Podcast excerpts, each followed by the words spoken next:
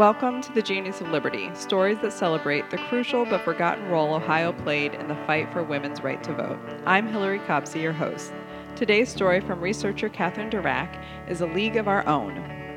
In April 1921, the National American Woman Suffrage Association held its last national conference in Cleveland, Ohio, and handed the reins to its successor, the League of Women Voters.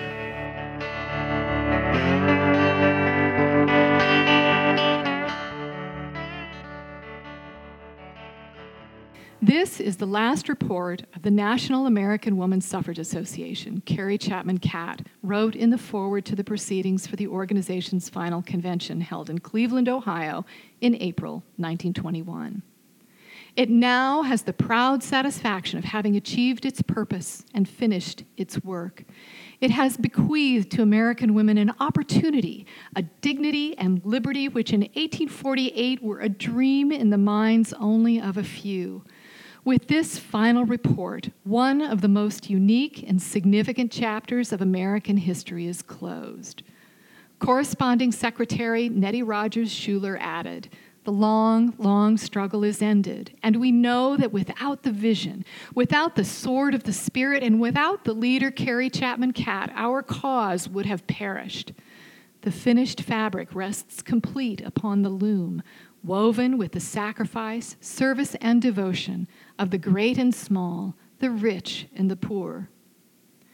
Although delegates in Cleveland voted unanimously to delay dissolving the suffrage organization until lawsuits that challenged the 19th Amendment had been resolved, for most practical purposes, the National American Woman Suffrage Association had closed up shop. Office furniture was moved to the Munsey Building in Washington, D.C. for use by the League of Women Voters, which would replace the National American Woman Suffrage Association on the National Council of Women and the International Woman Suffrage Alliance. Pamphlets and educational material on hand at national headquarters were offered where the battle was still pitched the Philippines, Puerto Rico, Hawaii, Jamaica, and Newfoundland and the organization's most important papers and possessions were donated to the Smithsonian Institution, including Miss Anthony's picture and her red shawl, her pretty silver teapot and her cup and saucer, the last purse she used, and the mahogany table whereon the famous Bill of Rights was signed in 1848 by our first leaders in Seneca Falls. Upon Carrie Chapman Catt's recommendation, the Suffrage Association had breathed life into its successor, a nascent League of Women Voters, just two years earlier at its Jubilee Convention in St. Louis. There, the National American Woman Suffrage Association had commemorated the 50th anniversary of equal voting rights in Wyoming, the first grant of suffrage on equal terms with men in the world. Looking into the future, Carrie Catt imagined a day when democracy would more nearly approach perfection and history would acknowledge their accomplishment.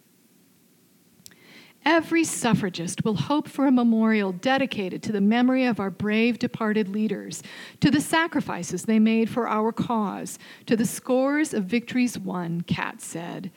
I venture to propose a memorial whose benefits will bless our entire nation and bring happiness to the humblest of our citizens.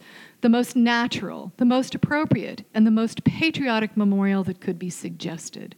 Let us raise up a league of women voters, a league that shall be nonpartisan and non sectarian in character, and that shall be consecrated to three chief aims achieving equal suffrage in the United States and supporting similar efforts overseas, removing legal discriminations against women, and making our democracy so safe for the nation and so safe for the world that every citizen may feel secure and great men will acknowledge the worthiness of the American Republic to lead.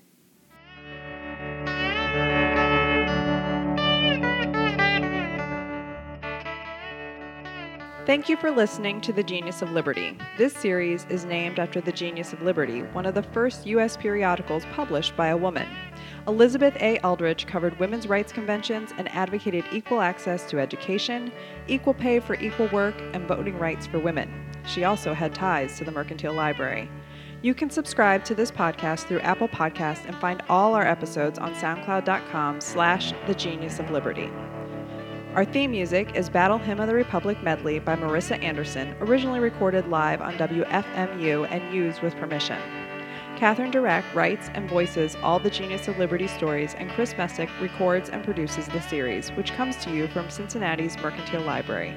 Since 1835, you belong here.